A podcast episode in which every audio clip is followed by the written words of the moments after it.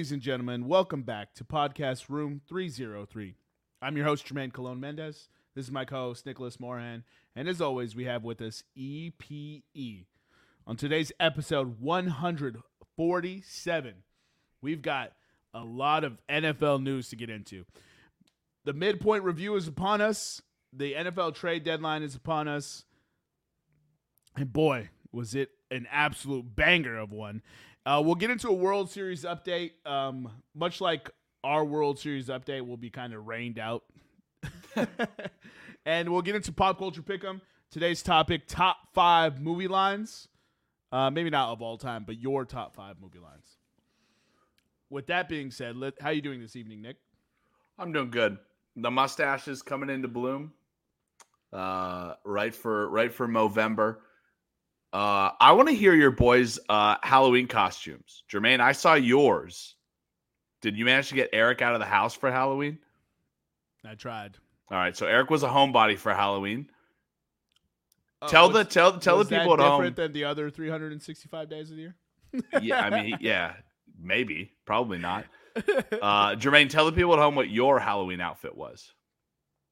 So, if you know me, you know I don't really care for Christmas. So I naturally decided to dress up as the Grinch. I was about to be like, the fuck does that have to do with Halloween, dog? For Halloween, bro. The Grinch does not like Christmas, bro. Yeah, was good. That's because people are not inclusive and they fucking let this green dude with a heart problem fucking live in a mountain by himself for ages. All because he doesn't look like them. Yeah, absolutely. Uh, no, it was an absolute great time. The Grinch costume was a hit, and boy, the I was just everyone was fascinated with me and what I was doing. So naturally, I had to teach the crowd how to Dougie as the Grinch. So you went out as the Grinch. Uh, I went out as two things. I went out as a, I went to a disco party first. So I guess you can't really call that dressing up for Halloween. Um, then I went to I went to a black I went to a, a a club that was advertised as a Halloween party, and it said it was a mask party, but it said uh, costumes welcome. So I threw on a gray suit jacket. I threw on gray suit, suit pants. I threw on a white, a nice white shirt. I went and, and the mustache and the long hair. I went as Don Johnson from Miami Vice.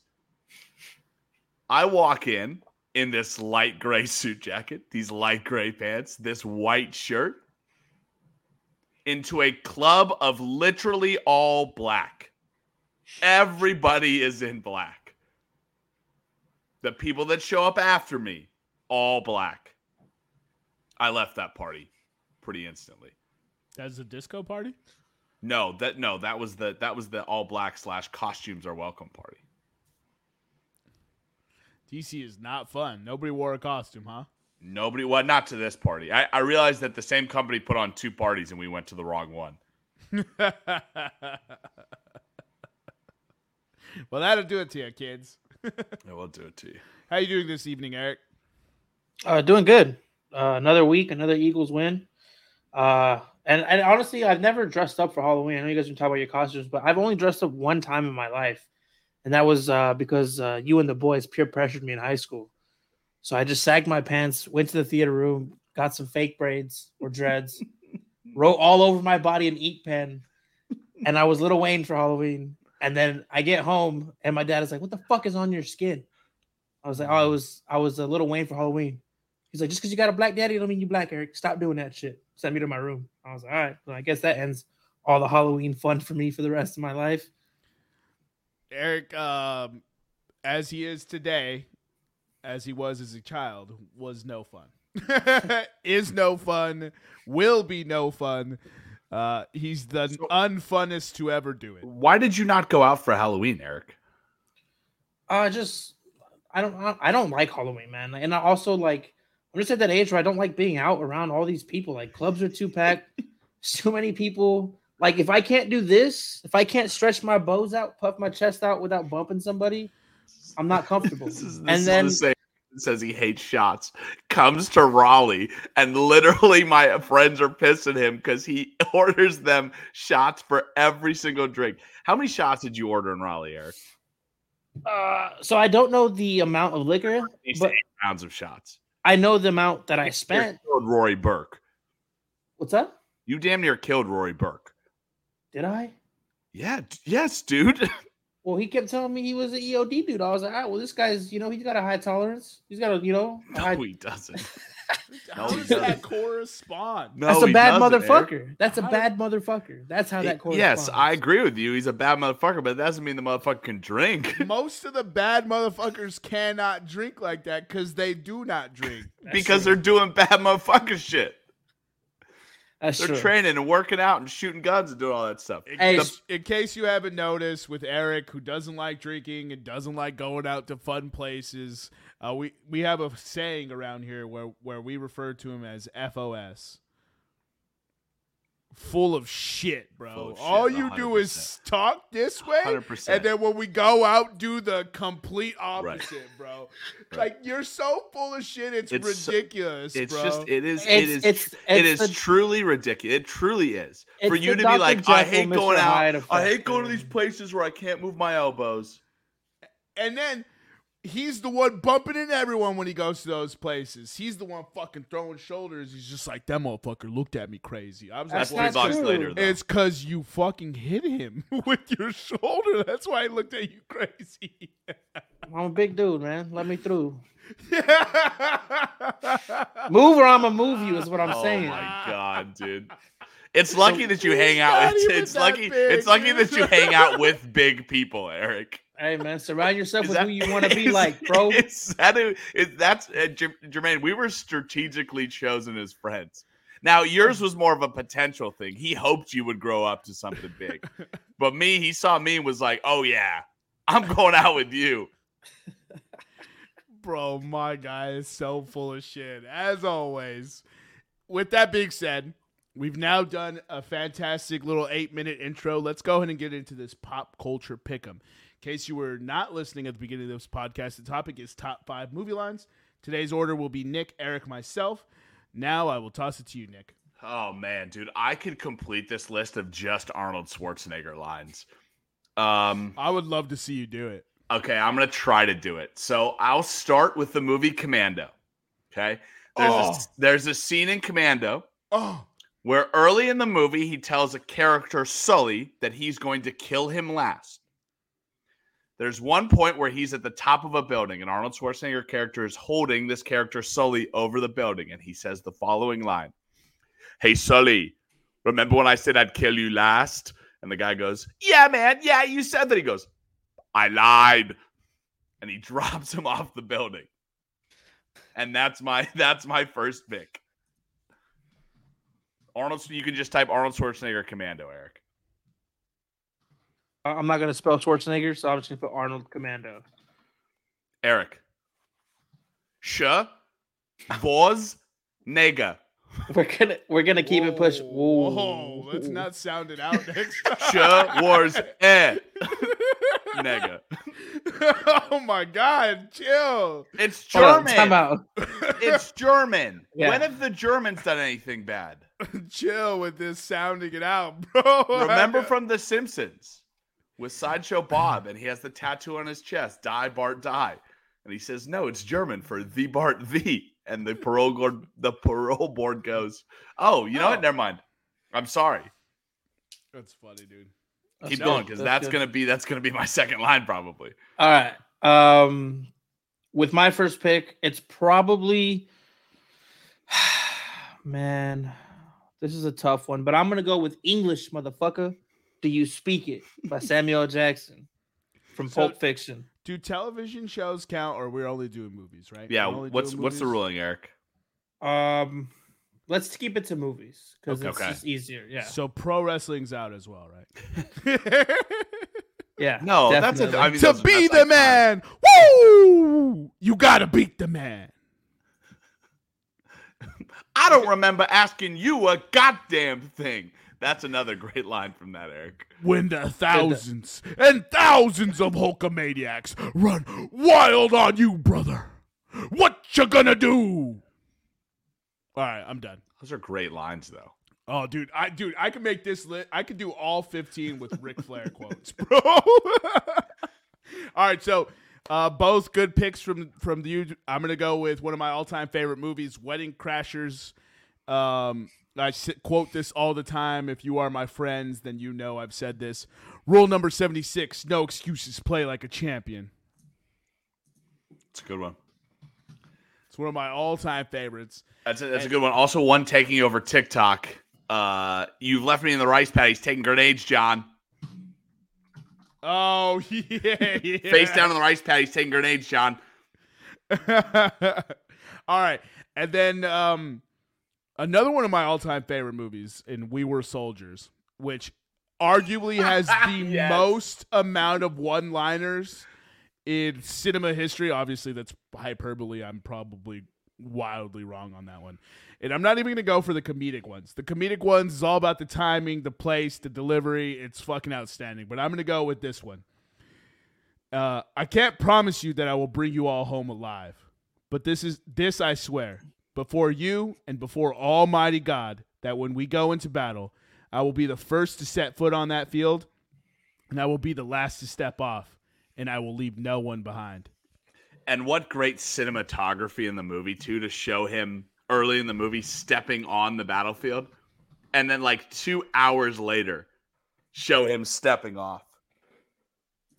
Oh, um, fantastic. can you give me the movie for that one? I'm I'm drawing a blank. We, we were, soldiers, were soldiers, right? Okay, yeah, just making sure.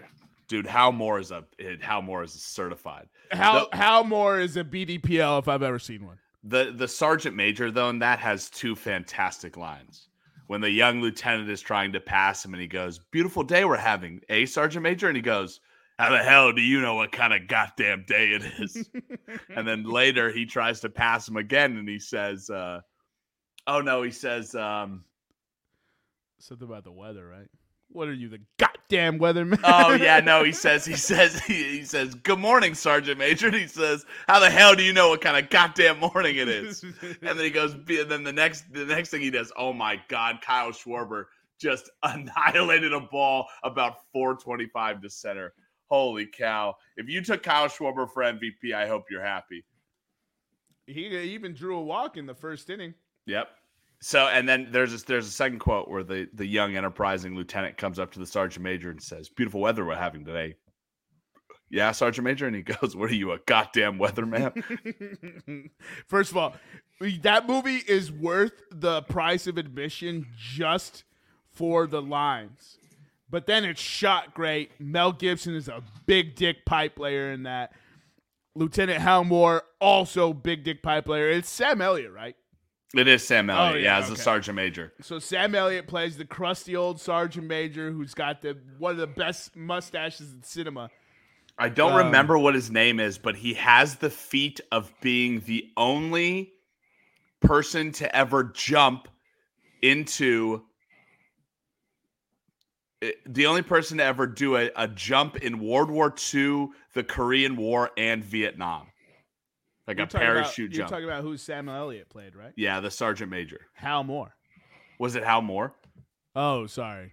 No, no, that's Mel Gibson's line. That's Mel. I'm sorry, Hal Moore is Mel Gibson. Right. That that line I I said was from Mel Gibson. That's why I was getting confused. Um. All right, on to you, Eric. Uh. Right. Well, hold on. What? what yeah, yeah. On, on to me. So wait, wait, no, no. Yeah, hold on. Yeah, yeah, because we got your we got the Rule seventy six, and then we got your We Were Soldiers quote. Yes, and now it's um, all right. Bet. Uh, so the the the quote itself um leads to a monologue by Brad Pitt, and it's probably one of my favorite monologues. yes, but but it's the Nazi ain't got no humanity, and then that whole monologue after is just gold. So I'm gonna go with the Nazi ain't got no humanity. There's also from that movie. I feel like I can just quote move like quote be like, yeah, that was a great one, but here's another one, right? Where he's got the he's got the German guy down on his knees, and he goes, Donnie, we got a Nazi out here who wants to die for his country. Oblige him. yeah. Or Dude, the that- best, what I think is the best line from that movie, which is, Uh, so I'll go in. I speak the most Italian. Donnie, you speak the second. Brent, you speak the third. But boss, I don't speak any Italian. Like I said, third most. Dude, it's funny how it's such serious dialogue, but Quentin can write such funny shit into it. It's so great, dude. Especially and like like that movie makes you like Christoph Waltz is the best villain in that movie. He makes you cringe. Oh my Jesus, Philly just hit another one. How Rhys many, Hoskins. How many? Fuck Is that? are open. That's Six five. home run- That's Five. five. Yeah. 7 0. Holy cow. Don't pitch to this man. No, just walk the rest of them. Don't pitch to him. Although if they walk, they'll never. Uh, they'll never finish. Why is McCullers still in this game? He's given up six home runs or five home, five home runs. Excuse me. All right, my turn. All right, I said I'd go full Arnold quotes. So there's a quote from Terminator 2 when Arnold comes back. Uh, there's great quotes in Terminator 2, but I'm going to use the one, uh, the iconic one where he says, "Hasta la vista, baby."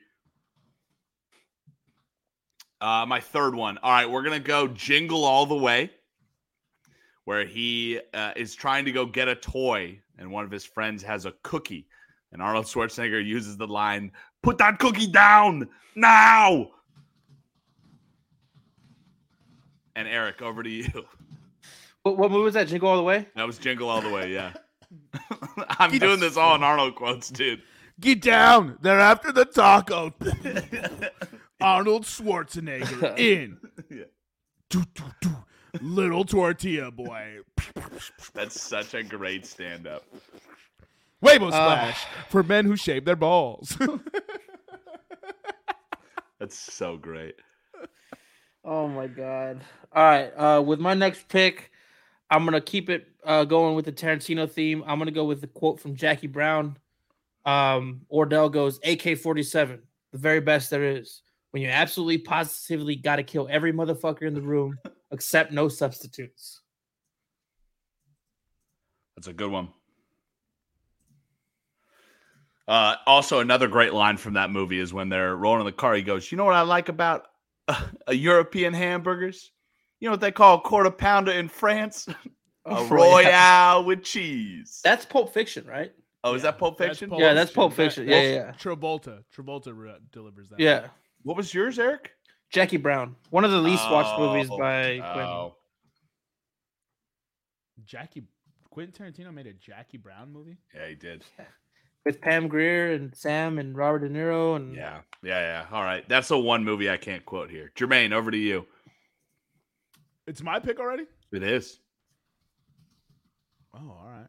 Okay, so uh, we're gonna go to Django Unchained here, Ooh. uh, and it's one of the hardest lines in cinema history. I like the way you die, boy. That's good. There's also a uh, there's also a quote from Samuel Jackson that I cannot say. So I'm gonna bleep the parts of the line that I cannot say.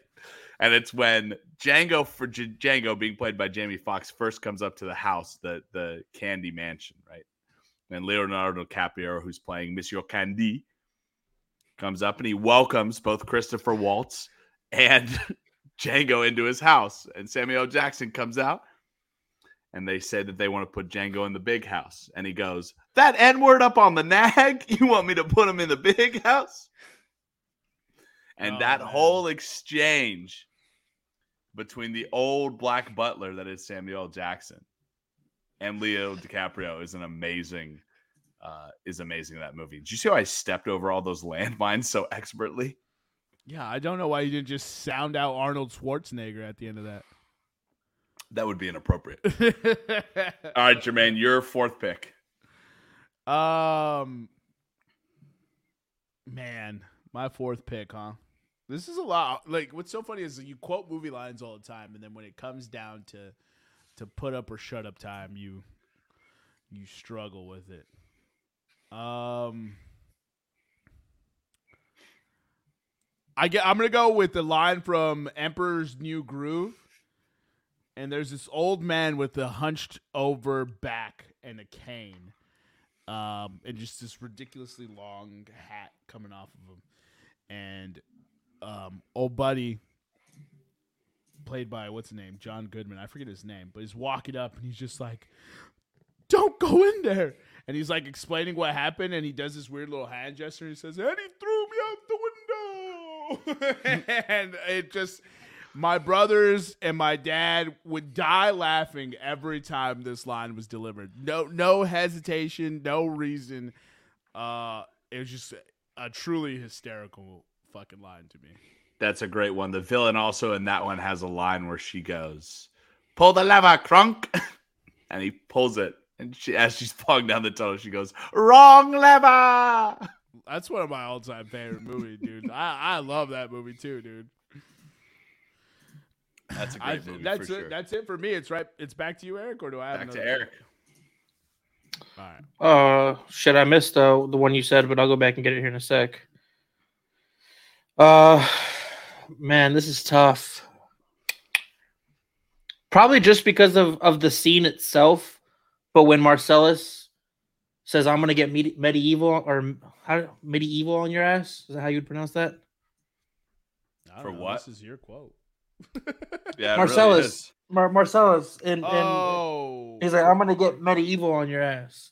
are you talking about from Gladiator? No, Pulp Well, Fiction. Pulp When he's got the ball bag and that he closes the door. overrated. Oh wow. Was that it? Yeah. Okay. I'm not even sure what the line was. I'm not even sure what the line is either. It's fucking eight. It's What- pot Eric. Eric, I don't know why you're asking us. It's your line. You get to No, pick any line in movie. I know it's it's Ving Rhames' character, the guy that ball gags him and all that shit. Right. And then when he finally gets free, he closes the door. He's like, "I'm gonna get medieval on your ass," and the scene cuts. Yeah. No? All right. Okay. All right, yeah. Yeah, yeah. Yeah. I mean- we we know Hey, we, you guys. we know the scene you're talking about, but you were asking us about the line. And I was just like, I don't know. Hey, All right. So there's so there's a scene in True Lies with Arnold Schwarzenegger and Jamie uh, Jamie Lee Curtis, where uh, Arnold is a spy, and Jamie Lee Curtis doesn't know, but she gets wrapped up in it inevitably. Uh, Bryce Harper just missed a letter high fastball that he would have annihilated. Um, she finds out that he's a spy and he comes to rescue her in this hangar full of guys and he comes in and he shoots two of them guarding her. And as they're walking as he's getting her out to the plane she sees all these dead bad guys around her and she goes oh my god did you kill all these people? And arnold schwarzenegger responds with yeah but they were all bad.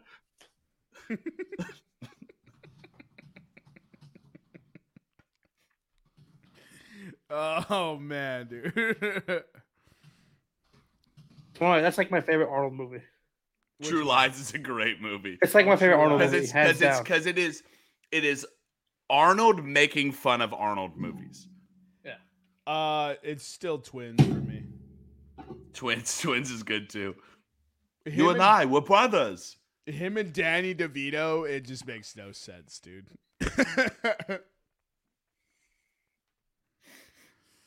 um, is that your last pick, Nick? Oh no, I do have a last more. pick. I'm sorry. Uh so there is oh my god. What is the movie where Arnold Schwarzenegger uh, Total Recall. There's a movie in Total Recall where Arnold Schwarzenegger is also a spy. Are you seeing a theme here? But he has his brain messed with, so he thinks he's just a normal construction worker on Mars. He finally figures it out, and he's been married to this woman, a very gorgeous blonde chick, big tits. And he comes back to the house and she doesn't she thinks he doesn't know but the order has gone out to burn him. They have to kill him. And he comes into the house and he turns around to do or he's like turning around to do something. She he turns back around and she has a gun in his face or he has a gun in her face. And she realizes that he's got him. And she goes but darling we're married. And arnold shoots her through the head and goes consider that a divorce. Yo, that's legitimately a hard ass line, bro. I even I even have some like I even have some honorable mention Arnold lines when we get down with it. I, I wish I remembered what some of the lines were, but if you've ever seen the second movie in the Olympus Has Fallen franchise, the one Oh, that London the has fallen. the London Has Fallen one. Yo, There's there's some Gerard great Bu- Butler gets you rock hard in that movie, bro. yeah. I'm just like he's a bad man. I'm like That's- I actually like bad those, man. both That's those a bad man. though. They're so. good movies, yeah. All right, Eric, I think it's back to you. Yeah. All right. So Eric's like, remember that one scene in that one movie where that one guy said that one thing? That's my next pick. yeah, how That you, is- how do you say it? that's my next pick. You got it right, Nick. Right on the head. All right. Um. So I was gonna do all Tarantino movies, but I can't leave out my favorite movie of all time. Watch this movie like two or three times a year. I honestly think it's the best movie ever made. Beetlejuice. No. But um. Polar Express. So the obvious quote when I say the movie, everybody's gonna think my favorite quote is the obvious quote. It's not, but my favorite movie of all time is Fight Club. I know you guys are thinking probably first row Fight Club and talk about Fight Club, second row Fight Club. Do not talk about Fight Club. That's not it. that- It's not. Yeah. That's, it's a good line, but it's My favorite line from that movie is I wanted to destroy everything beautiful I'd never have. I don't know why that shit stuck with me when I was a kid, but that's like my all-time favorite movie line. That's why he hates Halloween. That's what it is, yeah. Fucking, fucking hate you guys. he really does. He does hate me, ladies and gentlemen. all right, let me see. Uh, let me see if you guys can guess this movie, and I'm gonna try to bust off my retired acting chops. Well, well, well, well, well retired, but let, let's give it a shot here. Hey, you're a, you're a stage actor. Let me tell you something you already know. The world ain't all sunshine and rainbows. It's a very mean and nasty place. And I don't care how tough you are, it will beat you to your knees and keep you there permanently if you let it. You, me, or nobody is going to hit as hard as life. That's But Rocky it Three. ain't, it ain't about how No. hard you hit. It's about how hard you can get hit and keep moving forward. What's that? What's is that Rocky Five with Tommy Gunn? It's Creed when he's talking to his boy, isn't it? No, this it's is- not. This It's- is Rocky Balboa when he's talking to his son. Um, When he's talking to Tommy Gunn, right? Was that the name of his son? I thought so. I don't know the name of his son. never any way life's gonna hit you. That, You that gotta fucking- keep going. That monologue is fucking It's fire. good. bro. It is good. It's yeah. like, and keep moving forward. How much you can take and keep moving forward. That's how winning is done. Now, if you know what you're worth, then go out and get what you're worth. But you got to be willing to take the hits and not pointing fingers saying, you ain't where you want to be because of him or her or nobody. nobody. Cowards do that. And that ain't you. You're better than that. I'm always going to love you no matter what. No matter what happens. You're my son and you're my blood. You're the best thing in my life. But until you start believing in yourself, you ain't going to have a life. Was this best? All right, we we got to throw Eric on, on there later. We got to throw best speeches in movie history. Oh, dude. The best speech in, in um, Say it. cinema history. And I don't think it's film. I think it's on television. It's when um Have you ever seen the newsroom? Yeah, Yeah. where he says America's not as great as people say it is. Yeah, Oh my god. That speech will light a fucking fire under your ass. So you tell me, where is America great? That's the greatest thing I ever heard because America is fantastic, but it's got flaws. Right. Hey, and here's the thing: everyone here hates it now because they've been brainwashed by colleges and school. It's it's actually pretty amazing to see how well a job they've done. But never forget that everyone still risks life and limb to make it to this country. Everyone in this country likes to talk about white privilege, but the privilege you have just being born here is staggering. fire. Why I think so many people want to come here. Anyway, here's a great line I thought that nobody said. Um, man, I can't remember exactly what it's from, but Eric, I did all Arnold lines. um, he uh, Any man who dies with a clean sword, I'll rape his fucking corpse. You guys remember that? No. Epic line. There's a line in Gladiator at the beginning of it when they're going to the battle in Germania. Eric thinks that movie sucks. By the way. When he's when he's talking to his cavalry, and if he says, "Ride with me," and if you find yourself riding with the warm sun on your face, riding through your fields, for you are in Elysium, and you are already dead.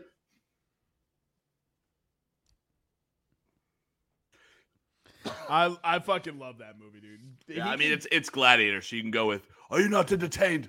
Is this not why you were here? Speaking of movie speeches, Right. Yeah. My name. Oh, bro. When he Well, are we doing- says his name, bro. Well, You no, we need do to we need to do movie, speeches. Eric. Movie we need speeches. to do movie speeches as another category. si- since we couldn't do movies, we got. I mean, sorry, since we couldn't couldn't do television, I guess we got to do a pop culture pick 'em for television. Um, do you guys? So, just for clarification, a speech slash monologue, or it has to be like a scene where they're delivering a speech, like Yeah, that's what. Yeah, What? no, You just said the no, same thing. No, no, no. He was talking about actually delivering a speech. In a No, movie. like the like the Joker's like the Joker when he comes into the ballroom and he's like, you know, see how I got these scars. Like that's a great movie speech. Okay, He goes, so- he goes on a, his like spiel, and then Right. something happens.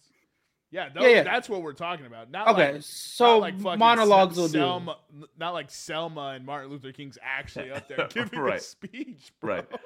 Right. Although I will take Independence Day as both. Yeah, yeah, yeah. Ex- that one passes. So here's Yeah. the thing: it can be a speech. can be It, both. It can be. Porque no los dos. It does not All have right. to be. all right, all right, all right. So Ooh, that puts great an end quote. to our pop culture pick'em. Uh, my honorable mention is Bond, James Bond. Um, Yeah. Eric, go ahead and read our list back, please. Uh, can I get your fourth pick? For some reason, it deleted it, and I can't put it back in. It's the and he threw me out the window in Emperor's New Groove. And he does the little It's fucking hysterical, bro. Uh, any any honorable mentions? You, Nick? I mean, more more than I want to mention. I'll go back to Commando for just one of them. There's a main bad guy and he's fighting him and he kicks him back and then throws a steel pipe through him, and it hits an air duct and steam starts releasing releasing out of it. And Arnold Schwarzenegger hits him with, "Sully, you're too stressed. You need to let off some steam." Arnold Oh. Schwarzenegger is the king of the one-liners, bro. It's so funny, man. Okay, That's I'll, I'll hit another one. Batman and Robin. He's he he's plays Mister Freeze. I know he hits. line. He comes in to steal a diamond. He hits all the cops. Well, first of all, these he has two great lines. He hits all these cops right before he activates his freeze ray. He goes, "Now freeze!" And he hits everybody. And then he goes, he goes, and before he's about to try to hit Batman with it, he hits a line. He goes, "You know what killed the dinosaurs? The Ice Age." First of all, Batman and Robin was such a dope movie as a kid. I love that movie, dude. Oh, That had dude. the Nipple, actors nipple in. Batman, bro. Nipple Batman. Bro, Let's we go, should bro. just do one-liners like and do nothing but Arnold and The Rock movies. See how many we can come up. With. I don't with. think The Rock has that good of one-liners. I don't think so. Good Yeah, they're not. has They're not Ar- Arnold Arnold classic. incredible- They're not No, Arnold. they're not. I, I have a I have an honorable mention. It comes from uh, our boy from Texas, Matthew McConaughey, movie Dazed and Confused. All right, all right, all right. No, no, no, the other one. No, stop it. Eric. no. For those of you All who know, you know. No, Eric, bad. If you know, you know. Anyway, so the list is Let me grab my spray bottle. right. uh, Arnold's. Uh, Nick went pretty much Arnold theme, or did go Arnold theme. He had the an Arnold line from Commando where he lied about killing him last. Uh, Hasta la Vista Baby from T two. Uh, uh, put that cookie down now, jingle all the way. Yeah, but they were all bad, true lies, and consider that a divorce. Total Recall. all great one-liners. Jermaine had, uh, or I had, uh, English motherfucker. Do you speak it? For Samuel Jackson. Nazis ain't got no humanity. Um, in Inglourious Basterds, AK-47, the very best there is, and Jackie Brown. Uh, I'm gonna get medieval on your ass, Pulp Fiction, and I want to destroy everything beautiful. I never had Fight Club. Jermaine had rule number 76, Wedding Crashers. Uh, we were soldiers. Quote: I like the way you died, boy. Django Unchained. And he threw me out the window. Emperor's New Groove. Hold on, I want you. I want you to read this one as you typed it, though. Which one? The very last one. Read that. Read that one letter for letter. I, I, Rocky Balboa, Rocky sucking to hus son. hey man, sometimes when those fingies get golden, you Yo, can't stop. My guy me, you know was speed typing, bro. hey man, the brain is a wonderful thing, and it can still read that properly. That's so wild. All right, so that wraps up our pop culture pick'em top five movie lines of all time. Let's go ahead and get into our World Series update. I'm going to toss it to Nick. He has a little um, topic he'd like to discuss. Yeah, we really got to talk about this. All right, so Game Two of the World Series was in Houston. All right. The home plate umpire was a guy named Pat Hoberg. Pat Hoberg called a perfect game behind the plate. His first time umpiring a World Series game, he called a perfect game. What that means is that he called all pitches correctly, balls or strikes, all 129 pitches in the game, he called correctly. That seems low. That seems really low, actually. What was that? 129 pitches? No, no, I think it was 129 strikes and then 100 and something balls. Yeah, because both two, teams threw. Yeah. Okay, so he he called probably eh, close to 300 pitches correct. Yeah. Now this isn't the first time that Mr. Hoberg has done this. Early this year, he was one missed call away from calling 122 of 123 strikes correct in a Phillies Rockies game. The only blemish was a strike that he called a ball. Mm. So now, now we like to ask, we, we, we like to crap on umpires, right? Because if you really take events in a baseball game, there's probably, at least as a home plate umpire, there's at least two, let's just say 250 events in a baseball game. The umpire, the average of umpires in the MLB. Can you guys guess what it is? Mm, uh, I mean, I actually know it, so I'm gonna default Eric. to Eric here. We talked to pre-show. I know it. I can't. Oh, well, Eric, you're not very good for the magic of of of live TV, are you? All right. So umpires get it correct 96% of the time. They get calls correct 96% of the time. That's insane to me. But still, shout out to Mr. Hoberg, a perfect first World Series game, and he calls it perfect. Shout out to you. He said, Hey, robo umps, they ain't coming in yet. So here we go. He said, uh, called ball accuracy 100%, called strike accuracy 100%. Zero of 89 called balls were true strikes. Mm-hmm. Zero of 40 called strikes were true balls. So I have something here for you guys, and I just want to get your opinion on it. We all watch sports. Like you know, I don't know, yeah. Nick. I, I, Nick, I don't know if you if you can agree that ninety two percent or whatever you said is called correctly, but I'm going to give you some stats here. The NFL claims that's wrong. All right, the NFL the claims that refs are accurate on 98.9% of calls. no way, dude. No, There's holding on every play. There's zero. They, they should take every play and the play that flags are called, and that's the umpire's accuracy. And then the NBA claims 95% accuracy in their games. I actually do believe that one, though. I believe that one, too.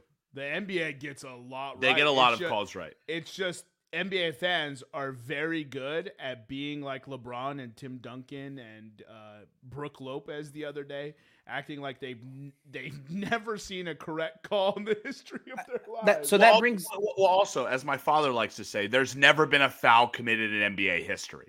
No, Tim Duncan's so, never committed one. So it so it, it makes it seem like when the player commits a foul, he's like there. So that's this is like, this is Tim Duncan every time. Yeah, every time. There's never been a foul committed in NBA history. he's my favorite person to talk about when it comes to like Tim Duncan's never committed a foul till this day. He's never committed it. I, I have a. Do you think that that NBA stat though is is like on on player fouls? Because, bro, Jermaine, you could attest to this. How many times a game do you see travel, or do you see a yeah, double dribble? They got they that was part of the rule changes to make games faster, they stopped caring about carries and travels. You I know you're not upset Mr. Allen Iverson is my favorite fucking player. Name one time he traveled and they didn't call it. Na- name it. I can name all the times he carried every single time I watch him go. Bro, how are you supposed to go this way and then back this way really fast without having the ball go over your head a little bit? It's a necessity.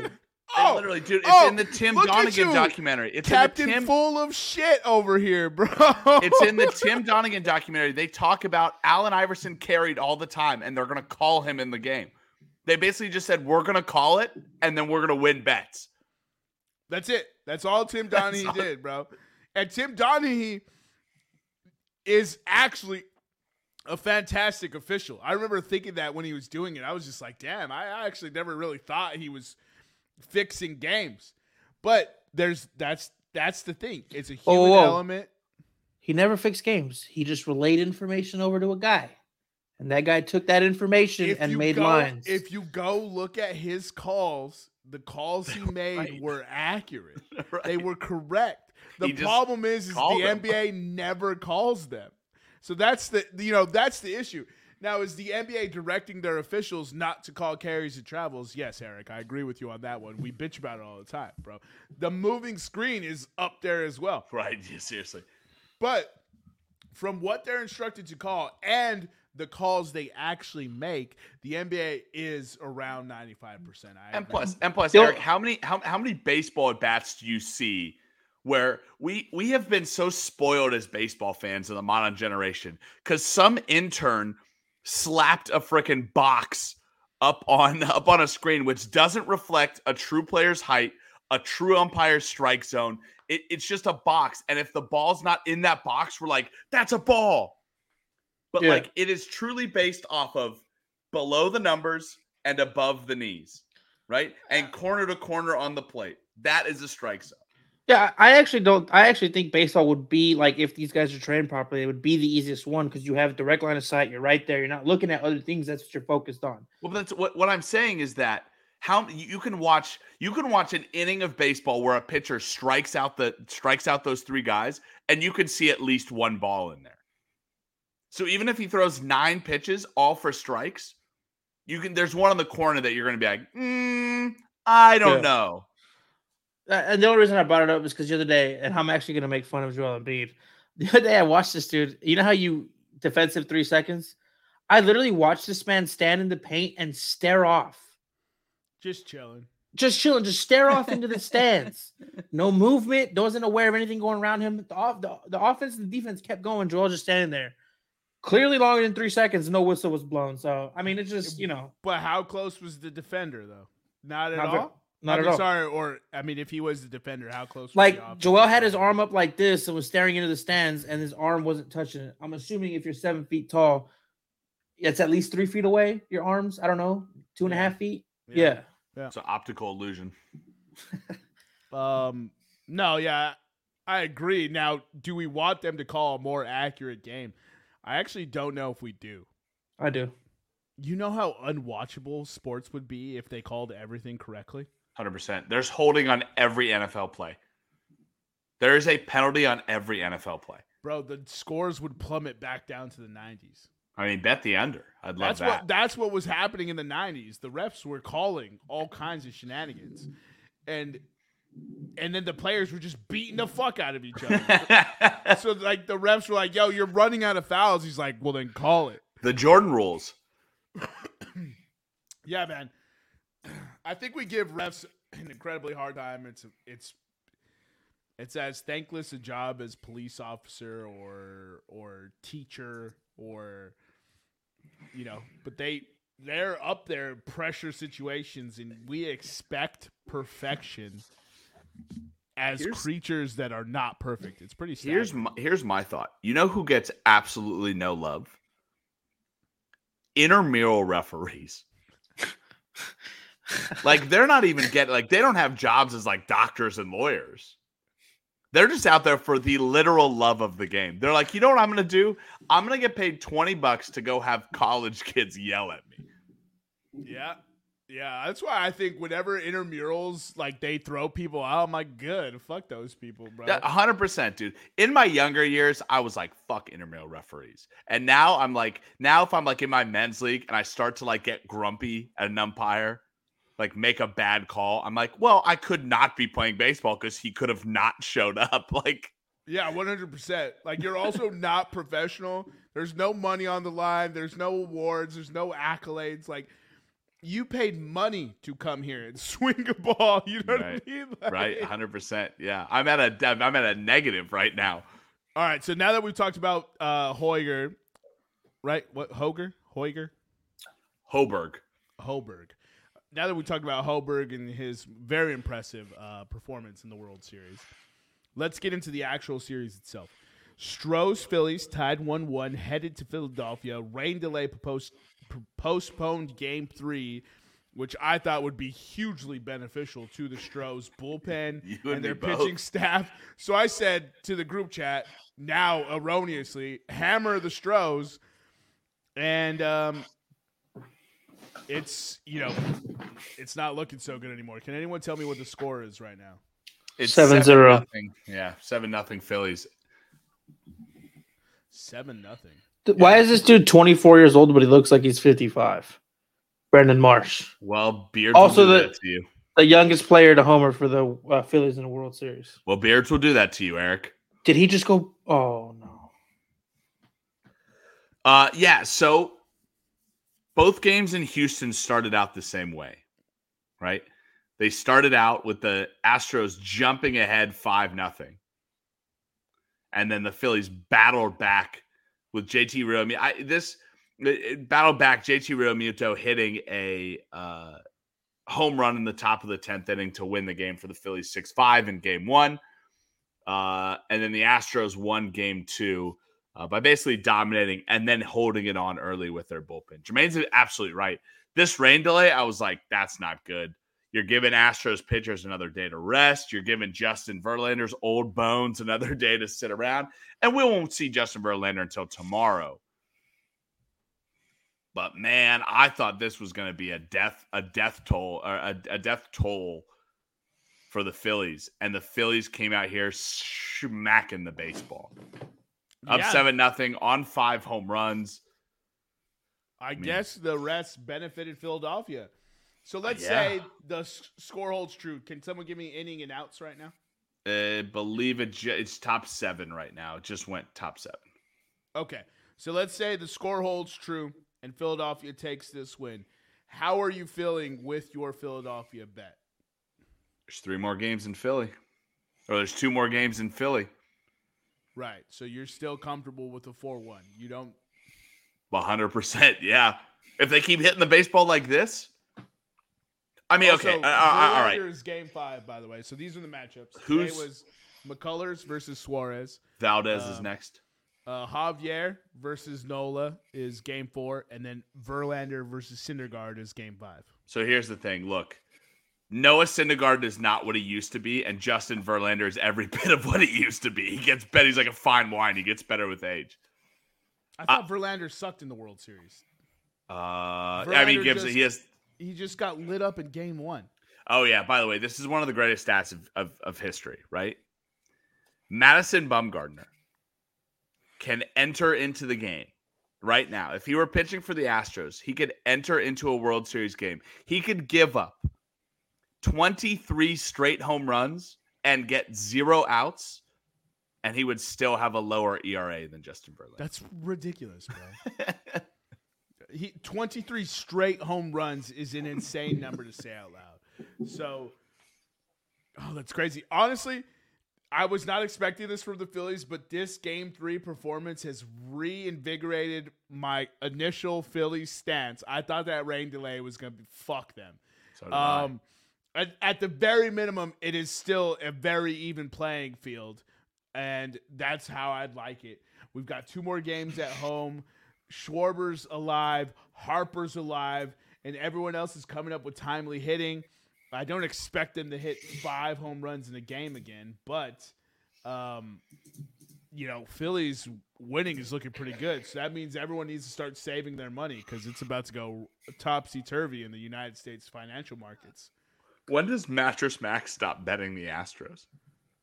Never. Um, never, because he's that man's addicted to losing money. he's old and rich. My question is, how much money is that man making for him to keep losing these sums of money? he actually owns Mattress Firm as a whole. So But he's laundering money for the U.S. he's government. or actually uh, secretly um, a CIA agent. And that's where all his money stems from. All right, so let's get Mattress Mattress Mack's net worth currently is three hundred million dollars. drops in a bucket and then he just writes it off on losses. That's so funny, bro. are the Stros, if the Stros lose this series, are they the new Dodgers? No, No, no. there's no way. Mhm. The Dodgers didn't they lose six out of seven? Yeah, the Stros only have one World Series, don't they? Right, but have the Stros been to the Stros have only been to three World Series? Oh, you're saying the Dodgers lost six of seven World Series? I thought they did, right? I don't think so. I don't think they qualified for What that. what is many. what does Dave what does Dave Roberts have? Let's let's see here. I mean, yeah, if if if their records are the same, then yeah. I mean, I feel it. Because All I, Dodgers, I, I'm going to stop looking up. I'm going to stop looking up for stats. the World Series. I'm going to stop looking up stats. Yes, if the Astros lose this, yes, Thank they you. won So- one World Series when they had a good young team, All right, that's and now I'm- that's just like we we expect them in the World Series, but they can't. Dusty Baker is not a good playoff manager. The Dodgers are seven out of twenty-four all time for the World Series. So they've won seven out of the twenty-four times no, they've been no, there. No, we're not talking about Eric. historical. Yeah. We Oh, you, the- you we- we're only shitting on Dave Roberts. All right, we, we can go back to that. I'll, I'll, yeah, I'll, yeah, yeah, I'm this down to shit on Dave Roberts. That's what we love Eric, to that's do what here. we do on this podcast. we shit on Dave Roberts. We actually have a T-shirt that says "Shit on Dave Roberts." Yeah, and it's literally, me- it's just Dave Roberts with shit on his head. it's it's a toilet painted to look like Dave Roberts' mouth. Why is Dusty Baker what wearing batting gloves? Because it's cold, bro. What? uh, do- So wear gloves, Dusty. Well, he didn't bring gloves. Garbage. He's a garbage personal assistant. Then. He has a garbage personal assistant. Yeah, they should have brought him gloves. Or he's a fucking decent human being and said, "Yeah, just give me the baseball all, gloves that are right there." First of all, batting gloves don't keep you warm. What do you Dave got, Eric? Roberts is one out of three in the World Series. in the World Series, and it should be 0.5 out of three. Yeah. Because when you only play 0.5, 60 yeah. games in baseball, Point five out of two and a half. that doesn't count. That, that's like playing four weeks in the NFL and saying you're a World Series or a Tru- Super Bowl trust me, the Rockies All Star Game all agreed with me I don't Nah. think they did. when I fucking bodied all the Dodgers fans, bro. Rumor has it they're still sitting there dumbfounded. Um, all right, let's get into the NFL trade deadline. We'll do the midseason review with the Week Eight review. It's for uh, the next episode. So NFL trade deadline. Um, Have you guys ever seen a trade deadline more active than this? in the NFL, Yeah. no. I don't remember seeing a week a week before the trade deadline this active. Like this was it is shocking. like it is Robbie incredible. Anderson like kicked it off, and everyone was just like, "Oh, it's Robbie Anderson, right?" And then all of a sudden, CMC got traded for a, a cash cow of picks. yeah. I mean, you got a second, third, a fourth, and then what was the sixth the a next six, year? Yeah, six next I mean, if you do like the the pick calculations, the second, third, and fourth equals at least a first and a half right. for CMC. Like that's outstanding valuable for a veteran oft injured uh you know, I mean he is arguably the best running back in football still though. So Right. but I thought it was very impressive what the Carolina Panthers did on that. So let's just get right in since that's that's the one that kind of Yeah. lit we'll- a fire under some assholes. So so we'll we'll kick it off with CMC. So the Carolina Panthers traded uh, running back Christian McCaffrey to the San Francisco 49ers In return, they got back a second, third, fourth round pick in 2023 and a fifth round pick Oh, in 2024. So here's the question. Here's what I'm going to do. I have the ESPN article pulled up. Jermaine, Eric, I want to I want you to give me your grade for these major trades. Give me your grade for both teams. So the San Francisco 49ers getting Christian McCaffrey. Give me your grade for it. McCaffrey in Kyle Shanahan's run system. Um, if Kyle Shanahan isn't constantly investing mid-round picks in, I mean, he just took he took Trey Sermon and he took Ty Davis Price, right? Mhm. And and you know you're not supposed to factor in all these outside mitigating factors, but I can't go higher than a B Okay. for Just- the 49ers just based on optics and everything. They gave away a lot of picks, but to have CMC for this stretch run um, should bolster this offense.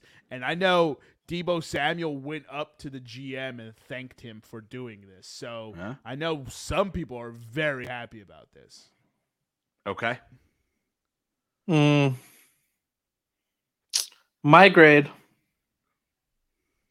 for CMC, and there's there's one thing that goes into account here.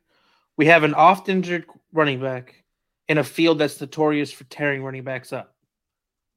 I'm gonna go ahead and give this a C plus.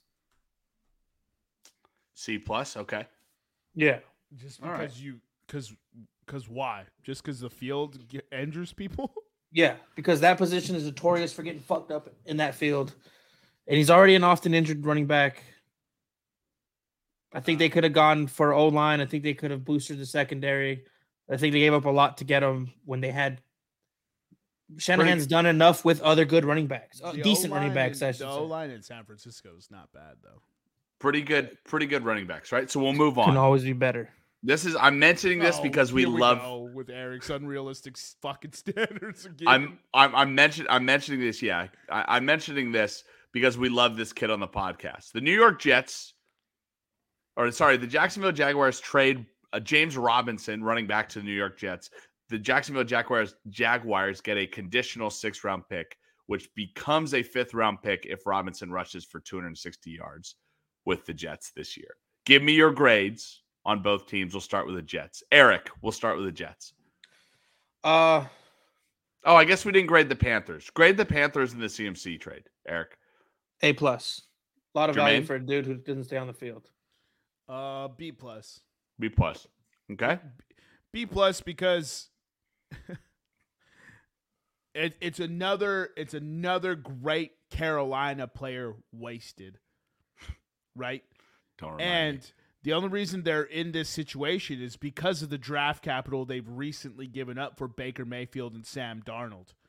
And the fact that Carolina was even able to get this offer, I, if if McCra- if McCaffrey was not hurt, does he? I don't think he gets a first round pick, even if he was not an often injured player. running backs. So I think they got the value they could, but they needed to do this because uh, they missed on Sam Darnold, which they traded, I think, four to five picks for. They missed on Baker Mayfield, which they tr- traded some more picks for. Um, you know, and I'm all for getting picks, but if these picks don't hit, like there's no chance I can give this an A. The Carolina Carolina Panthers have proven they don't know what they're doing.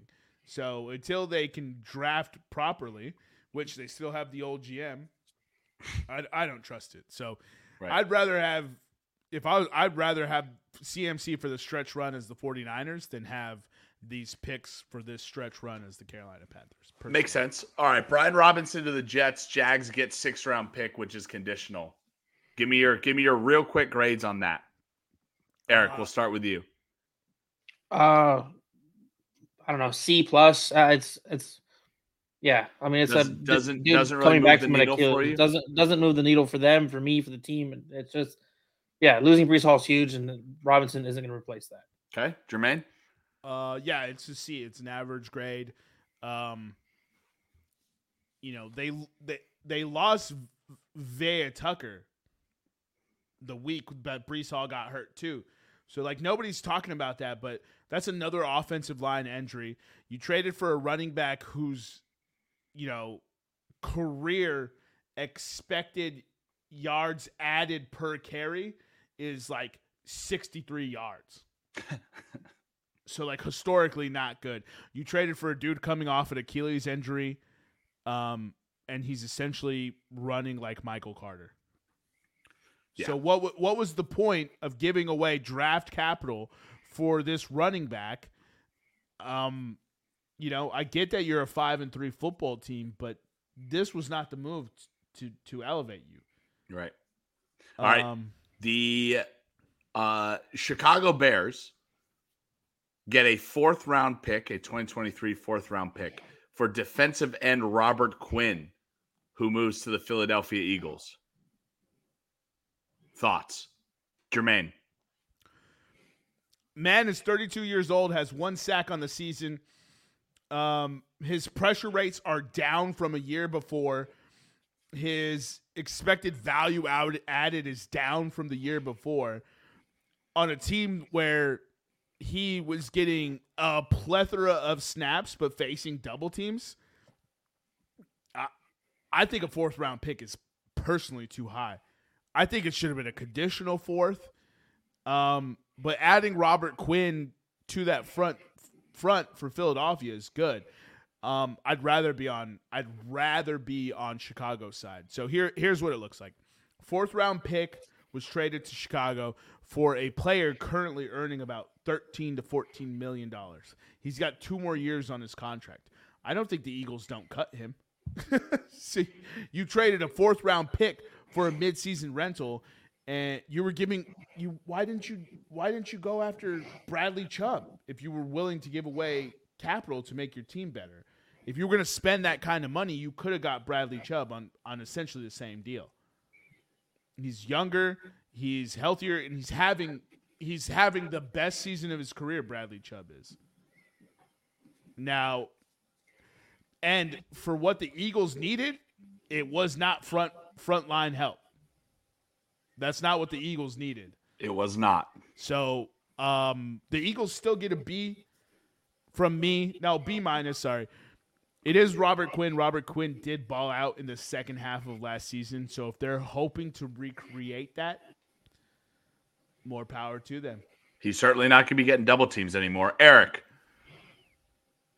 Eagles still have six picks in the draft. The Bears are paying the majority of his salary. We have depth. It's just to come in to keep fresh legs. We're expecting to be in the Super Bowl. We're expecting to play a Bills. We're expecting to play a Chiefs, somebody like that. You have to keep Lyman coming in. You got to get after the quarterback. B plus because he is having a down year, but I don't. I don't see. Eric, Eric said a really great grade because he's having a bad year.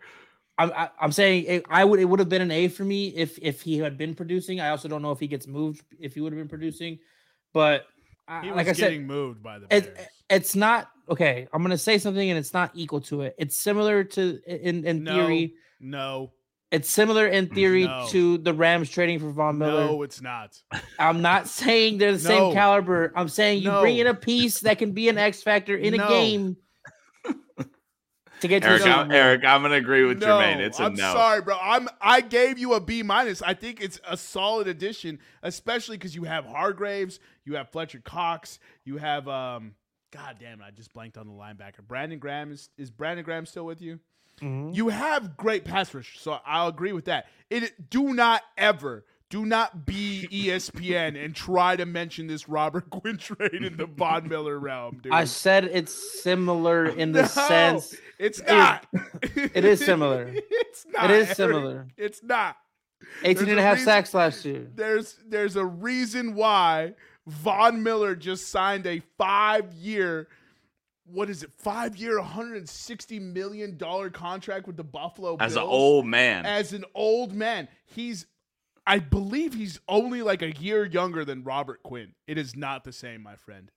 Yeah. What I Well- what I what I will say is, the New York Jets got a fourth round pick for Jacob Martin. Von Miller's 33. Oh, he's, He's older, than older. Robert Quinn. Yeah. It's the same. All right, all right, we'll move on. Giants get a Giants get a third round Uh, pick and a, Bears grade for that. Yeah. Also B minus. Okay. I think Eric? both teams won in the trade. I do think that. Eric? Whatever. They got a fourth round pick. They're in rebuild. It does uh, B. Okay. They got a Uh, the Chiefs acquired the wide Bears. receiver. actually C because they're still paying his salary. It doesn't matter. They now have not. All right. Uh, we're, I'll, I'll let it go. Go ahead, All right. The the Kansas City Chiefs get wide receiver Kadarius Toney, the most injured New York Giant in human history. Uh, No, the New York Sterling Shepard. Oh, that's Shepard true. Still That's exists, true. bro. the New York Giants get uh, a third round and a sixth round pick in next year's draft. Rate this trade for me. We'll start with you, Eric. Um, just because I, I don't know what the potential is for Kadarius Toney. Like we haven't seen him m- mesh with Daniel Jones. We haven't seen him stay on the field. At Florida, dude was a savage. So I understand my partner over here is going to have a take and he's going to give it. I'm going to give it a B plus on the upside factor, but that is a lot say- of cap. Did you did you just agree that Jermaine gets to talk in this debate?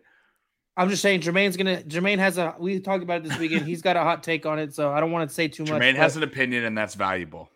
I'm gonna I'm gonna say I'm actually I'm gonna say C plus because a third and a six. That's that's that's what they gave up, right? Third and a six. Yeah. Correct. Yeah, I, I mean that's that's a lot for a dude who hasn't really done much. So that's my take on it. But For context, Kadarius Toney has only been in the NFL for 24 football games. Kadarius Toney is in year two of his rookie contract. Kadarius Toney has a higher open average score than what Juju Smith Schuster and Marquez Valdes Scantling are putting out this year. Kadarius Toney only played small sample sizes with New York Giants, but when he touched the football, he is uh, electric. Electric. Now, the man has to be healthy, right? And maybe that's not this year. But let's not forget that Kadarius Toney was a first round pick last, not this past draft, the year prior.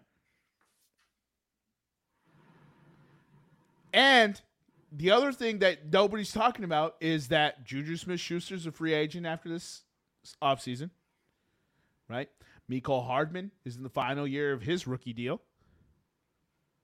Marquez Valdes Scantling has non guaranteed money the next two seasons. Right? This is very much a move for the future and right now. So let's grade it. Let's grade it. I think to only give up a third for a first round talent is pretty good. Okay. Now you still gave up a third third round pick, and does does he play this year? Third and a six. And does he help this year? he did Um, say he's not injured. Yes, but so did J.K. Dobbins. like you know how reliable That's these true. players are. You know what I mean? Like Sure. I want to be on your side on that one because I hope he gets on the field and balls and does good things. But I don't think this is going to be as impactful this season. And everyone's going to be like, oh, Kadarius Toney's a bust because of it. But going forward, Kadarius Toney for Kansas City will be a big deal. Uh, with that being said, I'm going B plus. It's not good enough to get into an A. Okay. Eric, would you give it? What C plus? C plus. Okay. Let's move on. So the Bears in their absolute uh in their absolute uh Are we only grading the side that gets well grade grade both sides. That's what I'm intending. Okay. Uh Because the the the Giants, uh, if if if Eric gave the Chiefs a C plus for this trade, what the fuck did he give the Giants? The Giants, D plus easily. The giant the Giants have no wide receivers right now. They just lost to the Seattle Seahawks because they have no playmakers. And they have a winning record too. And the one dude with talent to be on the field and make plays, who's very good yards after the catch, they just traded. They drafted his replacement, Wan'Dale Robinson, who has done fuck all. With Darius Slayton still on the roster, tell me why they never traded him. Sterling Shepard is torn his 57th Achilles. Like, it's unreal what the Giants are doing. They don't want Daniel Jones to succeed. That's what it is. Kenny Golladay's still on this roster, and you traded Kadarius Toney. Eric's fucking laughing because he knows I hate fucking Kenny Golladay, bro. All right, next next one. All right, the Bears trade linebacker Roquan Smith to the Ravens. The Chicago Bears get in return linebacker AJ Klein, still playing amazingly, Fantastic. and a second and a fifth round pick. Grade it for the Ravens, Jermaine. Um, it's not a premium position. Roquan Smith doesn't play a premium position, and he's not as good at rushing the passer as you would like him to be.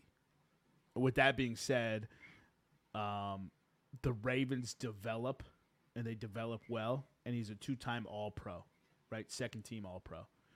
Um, so I'll defer to the man who has 606 tackles since entering the goddamn NFL. Right, second most since entering the NFL. Um, so to trade a second in a fifth is steep. I do, I do think it's very good value. If you got Roquan Smith in the second round, would you be excited? Yes. Okay. Oh, sorry. Um, I'm, I'm sorry. I'm the I'm the uh, Eric. So I'm going, I'm going A minus for the Ravens. okay, grade for the Bears. Love the trade.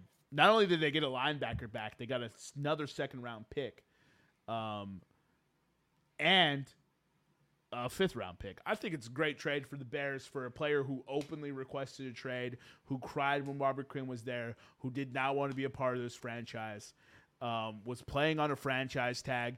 To get that kind of value on a player that's playing on a franchise tag is tremendous to me. You just traded your best player, though. Eric, grade for the Ravens. Uh, B plus. Um, they're they're pretty bad on defense. I think they're ranked like twenty first on defense. They have the sixth ranked offense. So, um, getting a guy who tackles a lot, getting a guy who, like Jermaine said, what was the stat you gave me? Uh, fifteen sacks, five interceptions. Yes, uh, Roquan Smith is one of two players in the last five seasons to have 15 plus sacks and five plus interceptions. So yeah, I mean they're getting a quality dude. They love their Bama linebackers. They draft them every year. So, um, yeah, I think it's a B plus. And then for the Bears, guy the guy that wanted to walk, get some value for him. They're blowing it up anyway. I a B for them. I guess you know you're you're gonna lose him anyway, probably down the line. Seeing as he was crying when you traded his friend, so Yeah, yeah, B for them. Okay, grade for the Bears. Uh, just- B he- B he plus. said- he Oh, you just he graded both of them? yeah, I just graded both of them for Okay. you. All right. So next trade, Lions interdivisional trade. They trade T.J. Hockenson, tight end, to the Minnesota Vikings. The Vikings, uh, or the, Detroit receives in return a second round and a second round pick this year and a third round pick in 2024. Eric, your grade for the Vikings getting T.J. Hockenson, a fourth round pick, and a 2024 conditional fourth round. Um, man, that's tough. Another weapon. They, I mean, they they were lacking at the tight end position. The dude's good. The dude's got talent. Um, and they got picks back. I'd probably say like a A minus. Okay. And a grade for the Lions. I'm I'm thinking. I'm thinking. I I think trading into the division. Um. I wish I knew. I wish I knew how much money Hockenson was still owed. Uh, I'd probably go like a B. okay. Jermaine, over to you. Talk about trading for a player who never d- did anything. You understand what I'm saying? Yeah, it's so funny. Who was he competing with targets for in in Detroit? Kenny Golladay. I'm on route, bro. Yeah, exactly. Thank you, the the both of you. And now you just gave up a second round pick for him. I get it. You're in win now mode. You're six and one. You're you're bringing on a, a top tier tight end talent, drafted incredibly high, never really paid off. I don't know how I feel about this trade, to be honest, man. I really don't. I think I like this trade more for the Lions than I do for the Vikings. Um, I reserve ju- I reserve the right to change my opinion. What's seeing T.J. Hockenson in this offense, but the tight end is responsible for an incredible amount. How long is it going to take him to develop to a new scheme, to a new system, to to get chemistry with Kirk Cousins? Like this is the reason why we always say rookie tight ends don't pay off. So you essentially are making T.J. Hockenson a rookie tight end again. I, I don't know. I feel like TJ Hockenson has that name value though. And that's kind of why people think it's a fantastic trade. He's a top five tight end, right? Can I can I interject with here? What does he do for the Vikings in the run blocking game? Probably not a whole lot. Can someone look up statistics for him? Because if if he brings any value to the table at that, then maybe it's you know. Yeah, I I don't know. I just um, I I thought he was going to be great. So I can't I, I can't give you the stats, right? But I can say that uh TJ Moore or TJ Hockenson's uh has a 65 overall score in ESPN's receiver tracking metrics, but it's buoyed by a 73 catch score. So I would assume he doesn't have a very good release and he doesn't have very good route running. Yeah, I don't. I don't know, man. Whether round, that translates to run blocking, I don't know. A second round pick for for T.J. Hockenson feels steep, but uh, you're a six. What is it? Six and one. Six and one football team. Can anyone confirm nor deny that? No. Nope. For Minnesota. For Minnesota. It's fake news. Eric, can you look that up? they are six yeah. and one, and it's fake news. Um, I do agree with that. I don't think Minnesota is as good as their record says, but they should make the playoffs. Look, we'll see. I, I'm gonna give this grade incomplete. I'm not confident in the value. I reserve the right to lower this, but as of right now, I'm going B minus. I'm going B minus for Minnesota. For Detroit, you got a second round pick for TJ Hockenson. That experiment is over.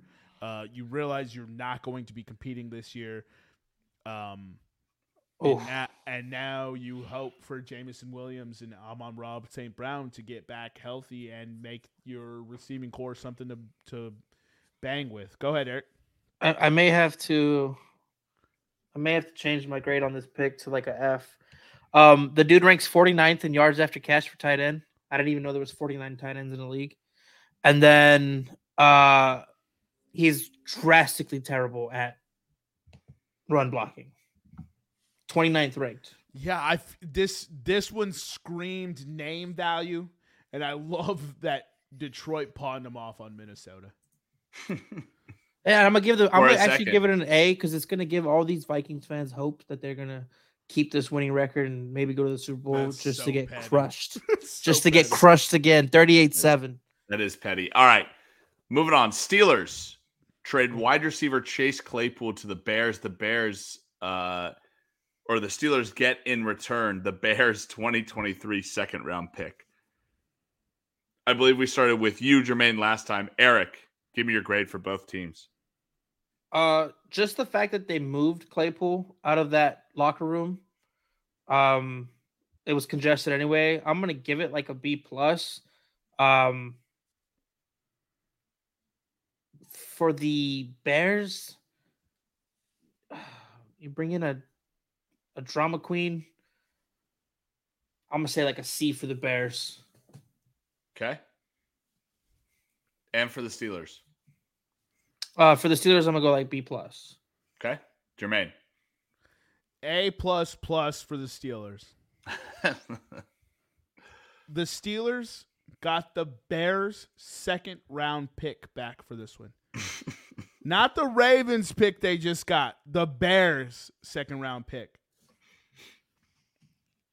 for Chase Claypool. I'm good, bro. I'm good. I'm out on this. This trade is all bad for the Bears.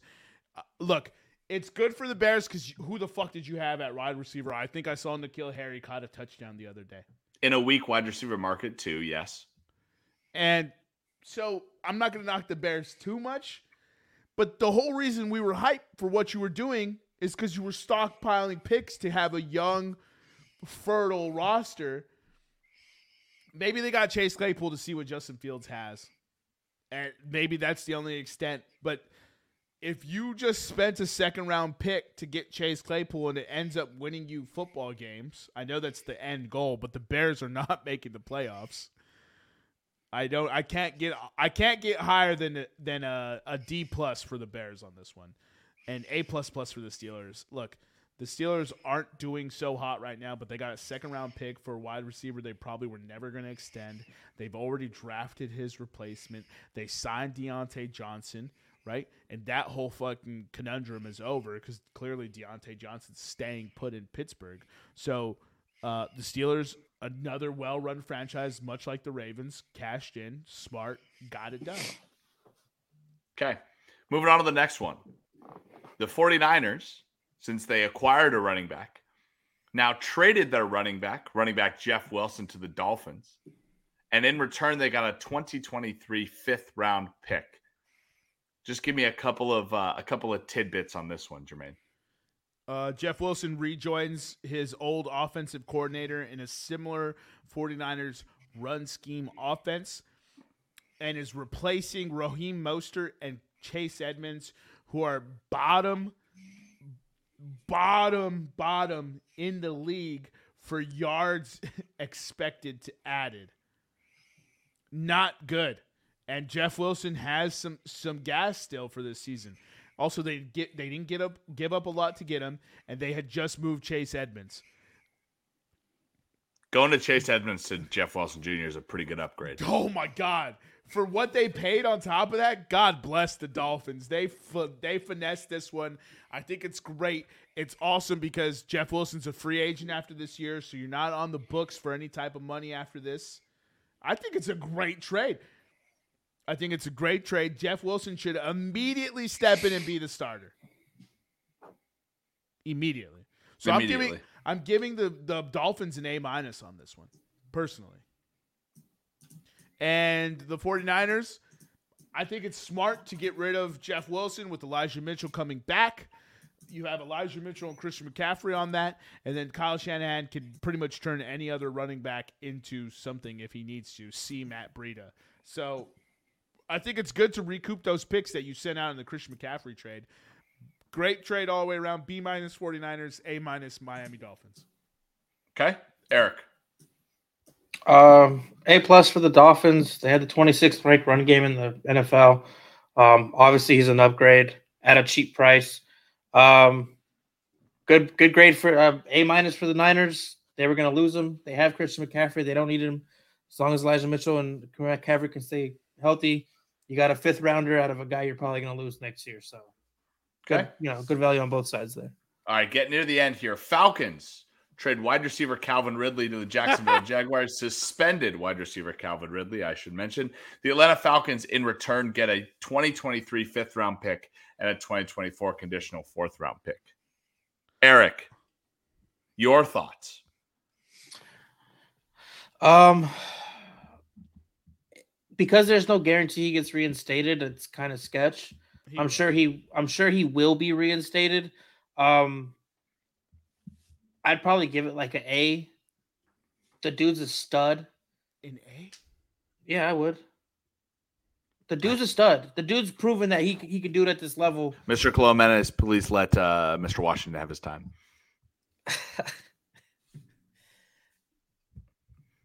yeah. Oh, was that oh, was that your time, Eric? Yeah, no, I'm just saying. I stopped talking.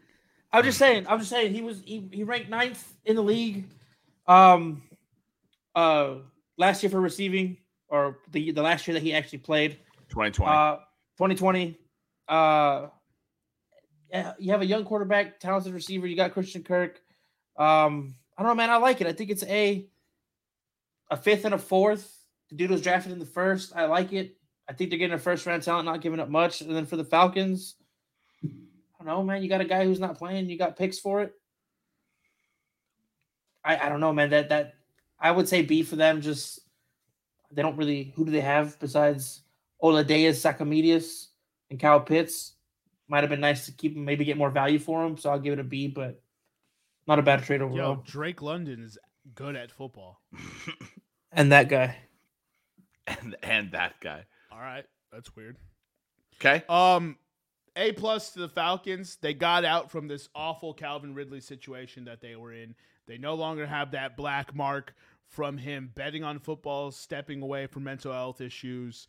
Um, to get picks back from him and to be done and with Calvin Ridley and have a fresh start is fantastic. Calvin Ridley was not going to help them this year, and Calvin Ridley was probably not going to help them next year. So, good riddance. Um, secondly, uh, for the Jaguars, there's no chance I can give this grade an A. I see everyone gushing about it, and they love to throw all these statistics of Calvin Ridley at me. But Calvin Ridley dominated next to Julio Jones. And a good Let- Julio too. Let's not forget that Calvin Ridley dominated the league when Julio Jones was demanding triple coverage because Julio Jones averages 90 something yards per game because he's an absolute lights out wide receiver that no one gives any respect to. I do not know how good Calvin Ridley is. I do not know how committed he is to football. I do not know if his mental health issues will strike again. I do not know what he's going to add to this team. Now, the only reason both these teams will be ranking high is because the Jaguars did not give up much to get him. Should Calvin Ridley miss, then it's a conditional fourth and fifth or whatever it was. Conditional fourth in 2024. If Calvin Ridley hits to the level that people think Calvin Ridley, Ridley hits, then it becomes a second. And at that point, I think it's a dead even trade. I don't think there's any winners on that side. Now, would I prefer to have Calvin Ridley and and and the potential that poses than than the the the fifth and the fourth they've given away thus far? Yeah, you're right. You're right about that. I just can't guarantee it. I feel like this is another incomplete. I want to be hyped for it, but is Calvin really more Juju Smith Schuster or is he more Antonio Brown? You know what I mean? Great question. So, All right, we'll finish this up with the biggest trade of the trade deadline. With the Denver Broncos trading outside linebacker, edge rusher Bradley Chubb, go pack, to the Miami Dolphins and getting in return the 49ers first round pick, the Dolphins 2024 fourth round pick, and running back Chase Edmonds. Jermaine, we'll start with you. Grade this for me. Denver realized something that most teams don't have the honesty to uh, admit, and that is that they're not contenders. Am I wrong on this, Eric? No, I mean I think they I think they're realizing it. They realize they're not contenders, and they realize that Bradley Chubb has been injured twice on a five-year contract. That he has not lived up to the hype. Uh, I think the highest sack total he's had in a season thus far is 12 and a half. That was his rookie year, opposite Von Miller. Um, but Bradley Chubb's playing lights out. So I think both sides win this trade. This first round pick can be utilized to get a quarterback if that's the route they got to go in Denver, which is just absolutely mind blowing to say out loud. And Miami Dolphins added Jeff Wilson, they added Bradley Chubb. They're already in the running for contending in the AFC. I think it's a great trade on both sides. I'll go with um, for Miami. I will go solid B. First round pick is still a lot to pay, and the man has torn his ACL.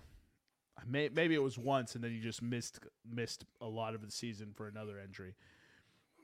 And for the Broncos, man, it's tough, but you definitely get a B minus on that one. All right. Chase Edmonds is not good. no, he's not. Um, I'll probably agree with you. Uh, Dolphins get a B. Um, a position they need help at. Uh, dude's having a good year, right now. Currently, he's got like five and a half sacks. Uh, he's winning on 30% of his uh, uh, run stop. He's got a run stop win rate at 30%, which puts him at like six in that category. Um, so he's playing good this year. I think preventing it from being an A is the price they gave, you know, first round pick. And also, dude's only hit double digit sacks once. Um, he was, and that was his rookie year when he had Von. So, um, hasn't lived up to the potential for the Broncos after what they gave up to get uh, Russell Wilson and the terrible, you know, time they've had since they brought him in. Just getting getting draft capital on a dude that historically hasn't lived up to the hype. Maybe he's having a good season. Yes, maybe that's why you sell and get a first round pick for him when he's doing that. Uh, but I think getting some draft capital back on a dude who hadn't exactly lived up to the hype is a good move. So I'll give them an A A minus for that. I do agree with that. I think it's smart. I think you're not winning this season, and you can get a first and a fourth for him. Yeah, let it go. Keep it pushing. Um, you know, you trade that fourth for Robert Quinn. um, uh, last thing I just want to touch on. Shout out Nyheim Hines, go pack, um, for almost guaranteeing himself a Super Bowl or at least the opportunity to to make a run for it. So uh, I'm sure he's pretty ecstatic to go from the Sam Ehlinger led uh, three, four, and one Indianapolis Colts to the Josh Allen led. What is what are the Bills right now? Six and two. They've lost two games, right? Let's see here. Bills are come on, internet. Uh, the Bills are now six and one. Six and one. Oh yeah, they mm-hmm. had the bye already. Mm-hmm. So uh, fun fact for Bradley Chubb: his pass pass rush win rate this season is only behind Micah Parsons and Myles Garrett. So he's That's playing. He's, he's playing good this year, but like Eric said, he's only been over double digits, and that was his rookie year, 12 and a half. So uh, very interesting, a wild trade deadline. Loved it. A lot of other small trades. Shout out the Cowboys for picking up D tackle help. Steelers for picking up cornerback help.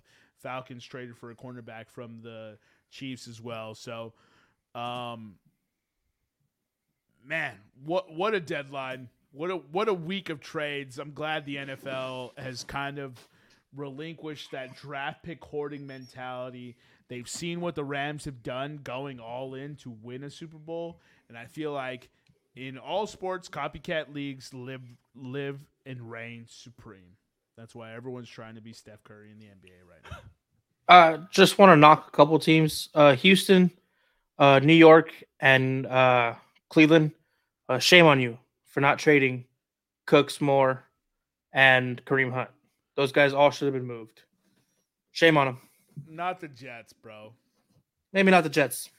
I'll but give you, I'll give you the other two for sure. I agree with the other two for sure because we sat here and talked about the other two. The Jets can't give up on Elijah Moore on this, halfway into his second season. Yeah, bro. can't do that. Trade him, especially when Denzel Mims has requested a trade and they ain't traded him. Like you, I, I get what you're saying. You can't give up on Elijah Moore. Elijah Moore is the best wide receiver on that ro- roster like you can't give up on him because Zach not, Wilson is not, not that not that good. You know what I mean? Like, I get what I get what you're saying. Probably because you wanted Elijah Moore somewhere else where he'd be exciting to watch, and so I, I get that sentiment. But I'm not gonna bash the Jets for that. Um, but the Texans, the fuck are you doing? Why are you keeping Brandin Cooks for the second straight season? That dude's in football purgatory. Oh man, I, feel so bad. You know, the only like saving grace is like, hey, Brandin Cooks, you caught passes from Drew Brees, Tom Brady, and Matt Stafford. Uh, you ain't gonna see any talent like that. nah, never again. Soon. Nope. All right, so it looks like we ran a little long. We're at about a minute, minute thirty-five. You guys got anything else for the fans? Not for me. Nothing for the roomies, huh? Okay. All right. So follow us on Instagram and Twitter at Podcast Room 303. I've been your host, Jermaine Colon Mendez. This has been my co host, Nicholas Morahan. And as always, we've got full of shit EPE. We'll see you next time when you come on down and step into the room.